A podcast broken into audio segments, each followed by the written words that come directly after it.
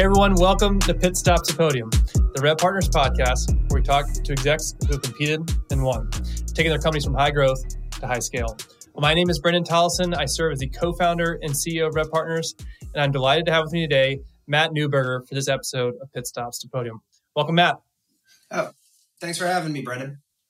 Well, we're delighted to have you, Matt. It's been fun to see this relationship blossom over the last few months. And for our audience that may not be familiar with who Matt is, Matt is the president and CEO of Neuberger & Company. And Matt, I think this would be a great opportunity to share with our audience a little bit about who your company is and a little about the origin story of how you came to start the business. Sure. Well, Neuberger & Company is a Sandler franchise. So we are actually a Sandler franchise and hold Sandler licenses in multiple states, so Georgia, Maryland, and Arizona. And our origin story behind that, or maybe a little bit about Sandler, for those who don't know, Sandler is a management, sales management, and selling methodology for getting and keeping clients. It's as simple as that. The origin story behind this, I was an investment banker with a bank called Alex Brown. I actually traveled to Atlanta a lot for our clients. And I always found that we were advising companies, especially ones that weren't quite ready for us yet, where they were raising capital, they were interested in going public, they were interested in some sort of transaction, but they weren't quite ready yet. And the reason they typically weren't ready yet was because their infrastructure wasn't as solid as it could be. In other words, they had success, but they couldn't point to how that would be guaranteed in the future, or at least predictable in the future, right? Maybe one very large client, or maybe the types of clients that aren't as profitable. And I fell in love with the problem that they were having, which was they were really struggling with the idea of how do we create predictable sales? How do we get a manager to be able to call the number? And this is going back 20 years. My bank made it very easy for me. They sold themselves twice. So they became Bankers Trust, which then became Deutsche Bank. And at that point, I woke up one day and I realized I was working for this really big company instead of a company that was based in my hometown. And it just felt different. The decisions were being made from a different place. And I realized it just wasn't as entrepreneurial for me. So I left. And a couple of startups later, I finally found myself here, successful startups in healthcare and in communications. And finally, I didn't want venture capital money anymore. I wanted to build something on my own. I wanted to be the person making the decisions, which, as those who know whoever wanted it, that can be frustrating once you get what you want. But it's been a great journey. So really, it started in recognizing all of these businesses that had great big ideas and lots of success and maybe even a great product or a great methodology, but didn't have the sales to predictably support it. And that is where today, that's our hero. That's who we fight for. It's that CRO. It's that sales manager, whether it's at the VP or EVP, or it's a frontline sales manager that has to make a number. Yeah. That's what we're like. And I'd say closely connected to the salesperson. If you don't have happy salespeople, you have turnover. So we want those salespeople sticking around. I appreciate sharing a little bit about the origin story. And I think that serves hopefully as some encouragement to our audience that says, hey, I do have this entrepreneurial spirit. I'd love to find a path by which to experience that. And you've demonstrated that with the Sandler franchises, which is really cool to hear. And then ultimately empowering those organizations to experience sustainable growth. So you talked about that predictability of, you have the idea, you had some wins, but how do you make sure that it's predictable, to your point earlier? And we'll dive into some of those lessons that you've learned and that they can apply into their domain. But before we do that, we have a tradition here at Pit Stops to Podium, and that's to get to know our guests outside of work. So we learned a little bit about your backstory for work, but when you're not supporting companies and helping them scale, how do you like to spend your time? Oh, my goodness. Well, first and foremost, it's family, right? I mean, it's probably the cliche answer, but I just got back and had a great vacation. My kids came out to Arizona. We spent a little bit of time just exploring the place, and that was fun. So for me, the best, I don't know if you call it a hobby or whatever, but that would be the first thing I would. If you ask me, what do I want to do with my free time? Aside from the business questions, it would be spend more time with the family. And I've been blessed to be able to do that. So that's been number one. Second is I am right now in the process of getting my pilot's license. Right. So that is crazy. Talk about learning something completely new. Which I think is, you have to put yourself in a very uncomfortable situation every now and then. And when you get my very first flight, the instructor said, okay, you're going to taxi. And I'm, for me, it was all of a sudden, everything I knew about steering a vehicle went out the window, and I'm turning the wheel on the plane. He's like, that's not doing anything, is it? And you steer with the pedals on a plane. I didn't know that. So, all of a sudden I found myself in not familiar territory. For me, any hobby where I can put myself safely in an uncomfortable situation, it is something new. So whether that's, I love downhill skiing, piloting is the next big frontier for me. Just the freedom to be able to get in a plane and go anywhere I want, anytime I want. Yeah, so. That's I think that's not only perseverance, but it's ultimately where you get when you're stretched. Oftentimes is when you grow. So that's commendable. And I think I was talking to somebody recently, and they talked about when the CEO stops growing, that's when the company stops growing. And so for you to be able to continue to evolve and to challenge yourself, that means a lot. What'd you do with your kids for when they were over there for the holiday? Oh my goodness, we did it. Let's see, we did Sedona. If anyone here listening has been to Sedona, there's always some place to go there that we didn't know about. So we went to the Hudson restaurant, which is really cool, but then went out into the wilderness and kind of looked at the landscape, which was nice. Went to a lot of art shops, that kind of a thing. So that was really fun, kind of a casual day. We went out, there's a lake there called Lake Bartlett. And for those who know, you can go boating on that lake. So we spent some time out on the lake, which was fantastic. There are some great, cool places in Carefree and Cave Creek. For those people that know, it's kind of like a biker town. Oh, cool. Not scary bikers. Like, I'm retired and I'm a biker. Great restaurants. My daughter is in theater. She actually just got off of a national tour. Oh, wow. So there was an open... there's a restaurant there that has a band and you can actually get up and perform. So she got up there and performed in front of the audience, which was absolutely incredible. So a lot of fun things like that, but those are a few of the highlights. Well, it's always fun to get to know our guests outside of work. So I appreciate you sharing. Sure. Well, Matt, let's transition to the big idea. I'm sure our audience is anxious to get into the meat of this interview. And that's really around how do we help them be more effective at selling. And so you have this concept around superior selling with attitudes and behaviors. And I'd love to unpack that a little bit further. Before we do, when we think about superior selling, what does superior selling mean to you? Well, first I have to mention that my other daughter is coming out in August. So if anyone hears this and has recommendations for stuff we should do, we've only been in Arizona a couple of years. So I want those comments. Yeah. All right. Now, back to what is superior selling? I think, first of all, superior selling, we sort of talked about leadership, and we'll maybe get into that a little bit more.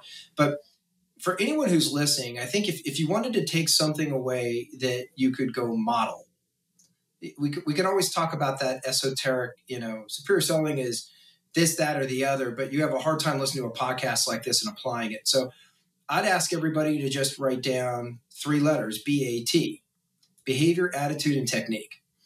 And what I mean by this, and I'll give some recommendations to maybe go apply some of this stuff, but superior selling starts at the top, but it involves everybody in the organization. To use a really simple example, if you have somebody that's delivering something and dropping off goods, the delivery person is a salesperson. The behavior and the attitude and the techniques, the BAT of everybody in your organization ultimately affects your lift in selling. It's not just for the sales team. It's for the CEO. It's for the EVPs, the VPs, the sales managers, customer service department. But first, it starts by setting a solid goal. What is the goal? And the goal has to be exciting. It has to be a little scary, and it has to be a little bit like you're doubting it's even possible. You start by setting that goal, and then you say, what are the behaviors, what are the attitudes, and what are the techniques I would need to have in order to achieve that goal? By setting a goal slightly outside your comfort zone, you cut off all the sort of time-wasting paths that you might normally take. Does that make sense? Yeah. So if you literally wrote those out, put a goal at the top, and then said, what are the behaviors and attitudes and techniques I would have to have? It'd be very simple. So take behaviors as an example. Is my team calling on the right customer? So we had a client who was calling on a customer that was a very competitive, thin margin opportunity. When they changed their behavior to calling on complex, less competitive, but the client needed a more complex solution, that change of behavior created more opportunity, more visibility on opportunity, and more margin on every deal. So they grew sales, but more importantly, they grew margin at the same time. Attitude. Sit down with your team and write a bill of rights. What are our rights as an organization when selling to our ideal client? What are our bill of rights? You'd be blown away at how many salespeople think no is something that should be removed from the vocabulary. I don't think you're trying hard enough until you get to no. Right. If everything you're getting is yes, you're not asking for enough. Yeah. So when it comes to attitude, what's in your constitution? What do you have the right to do? Do you have the right to say no? Do you have the right to a commitment from your client before deciding to move forward or providing a lot of work at no cost, right? Do you have a right to talk to the decision maker? Do you have the right to pick up the phone and actually do an old-fashioned phone call, which is what nobody's doing anymore? So maybe it's an interesting thing. Do you have the right to connect with somebody on LinkedIn? There's all these weird things that we have in terms of attitudes of, getting emotionally involved in the sale, maybe, having money weakness issues. We're uncomfortable with what we sell. That's an attitude problem. These are all things that can go into, what are my rights? I have the right to sell my product at full price. I have the right to say no if they don't want that. I have the right, if they're not interested in moving forward this time, stopping the process and determining a better time to move forward. Mm-hmm. So it's all those things that managers have to look out for in attitude. And then lastly is technique. They have to understand if you're in selling, selling is about psychology. So while we can use ChatGPT to help wordsmith an email and or prompt, which we highly recommend doing as part of your game, when it comes to technique, you really, if it's human-to-human interaction, you have to be very good at understanding psychology. How do you build a connection with somebody? How do you get to trust? Do you know what trust is? Are you inserting your competition into the sales process? We just did a survey, which we published on LinkedIn, where the responses we got led to the understanding on our part that there are too many salespeople that are inserting competition and pricing pressure into their sales process. That's bad technique. Yeah. So we always give people, if you want to think about it for everyone that's listening, maybe a quick application here is ask your team to put the following three words in order: close, qualify, and present. Now, what would most people say? What do you think, Brendan? Close, qualify, and commit? Present. Oh, present. If you had those three, which order to be a high-performing salesperson, what order should those three go in? Let's see.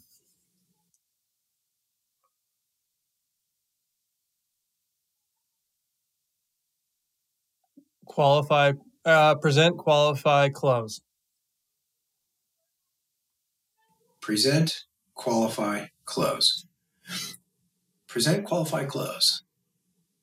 Yeah, I'd say a lot of people probably do that unknowingly. The majority of the answers I get are qualify, present, close. Mm-hmm. And this takes work to get to. But if people that are listening can get their team to where the team believes that the right order for those words to go in based on human psychology is qualify, close, present. Interesting. Why would I not involve my client? If there's a great saying, which is people never argue with their own data. If I'm the buyer and I say this is true, then that is fact. We all we all contextualize what's happening in our lives at any moment. I don't want to fight with somebody else's context. So what I'll do instead is let's co-build the solution that you want to buy. And I can do that by asking questions rather than presenting my great features and benefits. As a matter of fact, when I create my best features and benefits, one of my favorite stories of all time, we were discussing a $300 million deal at BlackRock Station in New York at the time, with the CFO of CBS, the broadcasting company. Mm-hmm. The CFO's name was Fredric Reynolds. And Fred asked my CEO, and I'm sitting in the room right there. So I'm the spiky-haired kid with the polyester suit that definitely looks like I got it at a thrift shop. And I'm just waiting to see what my CEO says. But Fred says to my CEO, we're considering making a pretty significant investment in your business. What makes you different from everybody else? And the CEO of my company very quickly responded, we're the only people that do this free kind of chat with this type of individual online. Nobody else does it but us. He presented. Mm-hmm. Instead of saying, maybe nothing.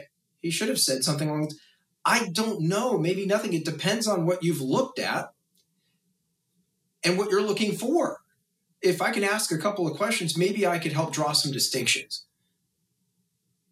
But he didn't ask questions. He presented right away. And because he presented, and it wasn't Fred's, the CFO, it wasn't Fred's information saying we were different. It was us projecting that we were different. Fred pointed back on this big table in a very impressive conference room, points back at the CEO and says, I wouldn't say that if I were you. You're either lying or you don't know your competition. That's good. And needless to say, we didn't get that deal done. So for me, I could see it was painful for the CEO, and it was certainly painful for us because we were excited to do a deal. But what a learning experience. I mean, that to me was an MBA in about 30 seconds. Yeah. So we can't present. So techniques, when it comes down to technique, go back to your team and just say, hey, team, put these three words in order. And let's see then if we can find a way to qualify, then close, and then present. So we're just verifying what it is that our client needs. So if we can do that, if we can get to calling on the right clients, we can get to understanding our Bill of Rights, what we actually can do, and avoid all the sales weaknesses, emotional involvement, need for approval, money weaknesses, record collection, inserting extended buy cycles. If I can get rid of all that head trash and I can change our philosophy about how we go to market, I'm actually making part of my company's value, my sales process. Yeah. Right? So superior selling is all about making sure that your sales process is part of the value of what you sell. So go ahead. I'm sorry, Brendan. That's great. No, that's great. I think it's a good framework. I love acronyms. So we talked about, just to repeat back to everyone, what Matt talked about was bad behavior, attitude, and technique. And so it's a really good framework. I think that what should be encouraging for most of our audience is these are things we can control. These are not things that you have to have.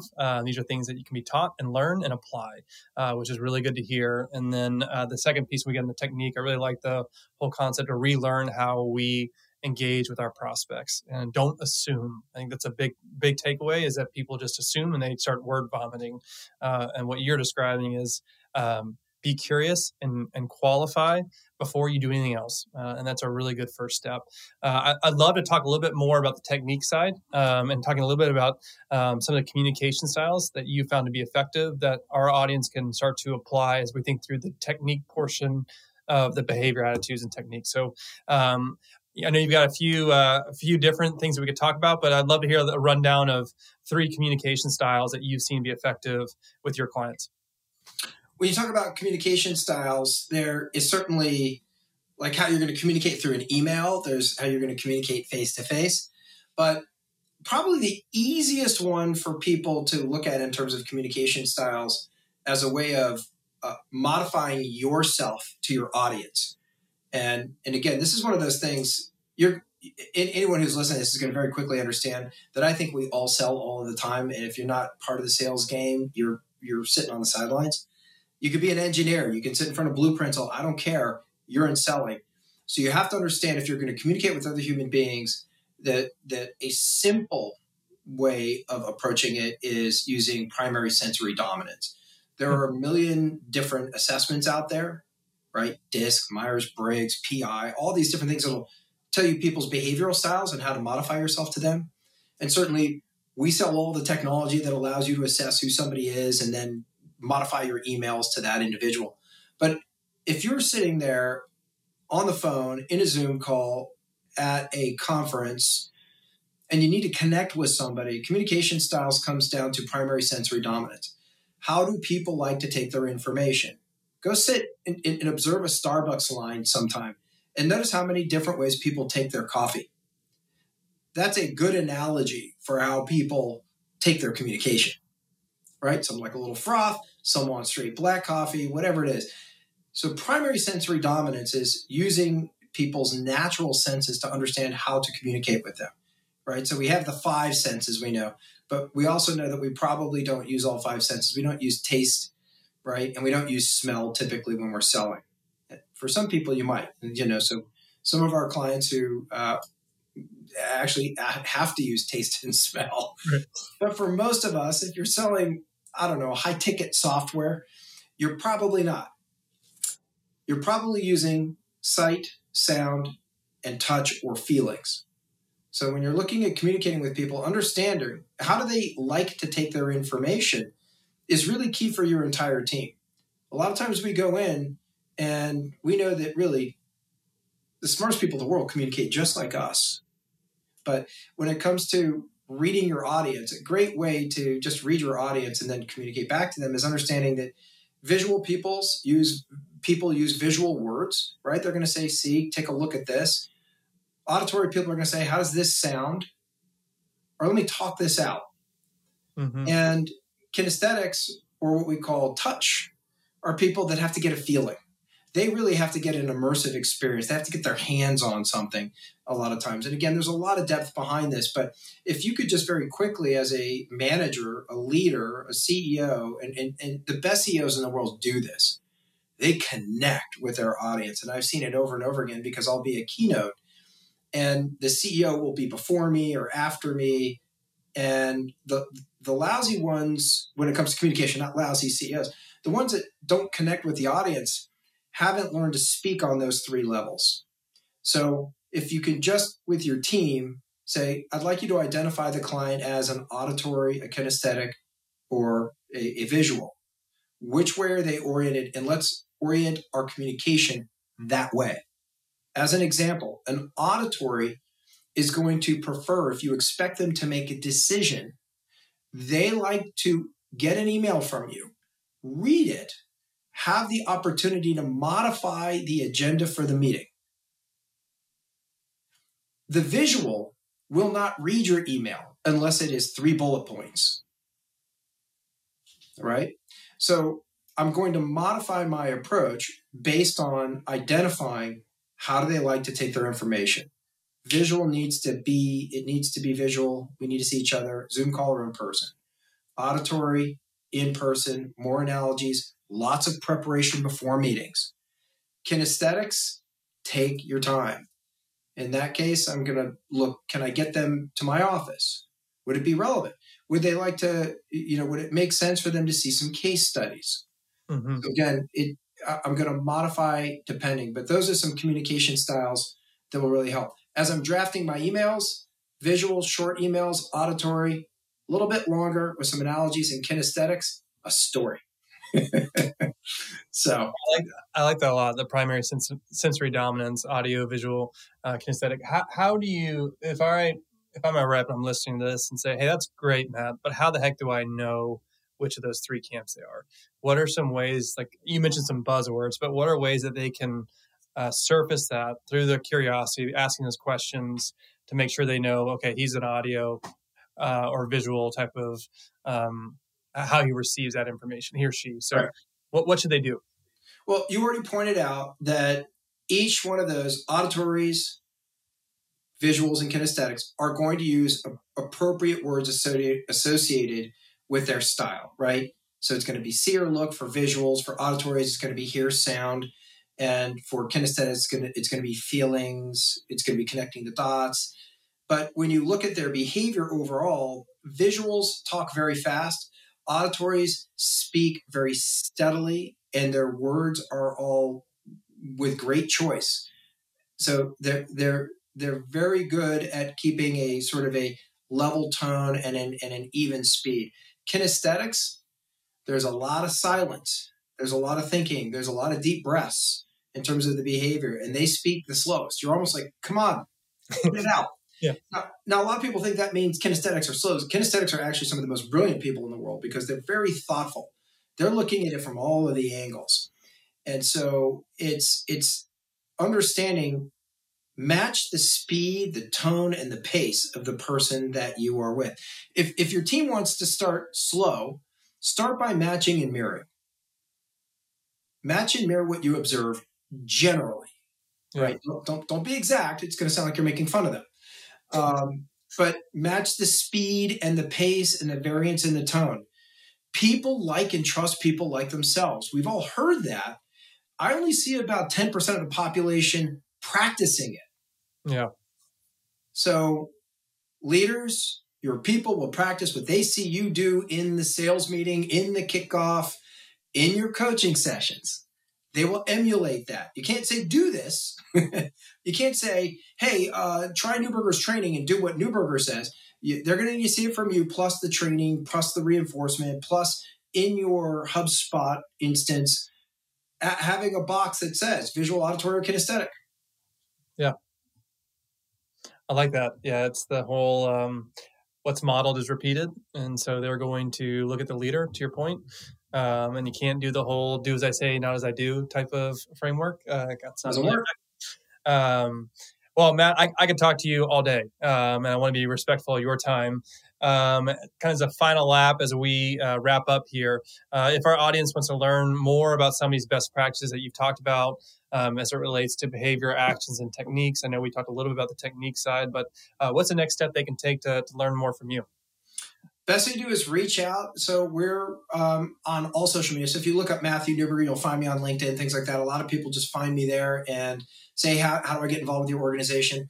Our website is Neuberger, neuberger.sandler.com. You can find us there as well. And certainly we'd be happy to talk to people if they've got big teams, high ticket sales, complex sales, things like that. Well, I'm sure you'll hear from a few of our audience. It's been a really informative conversation.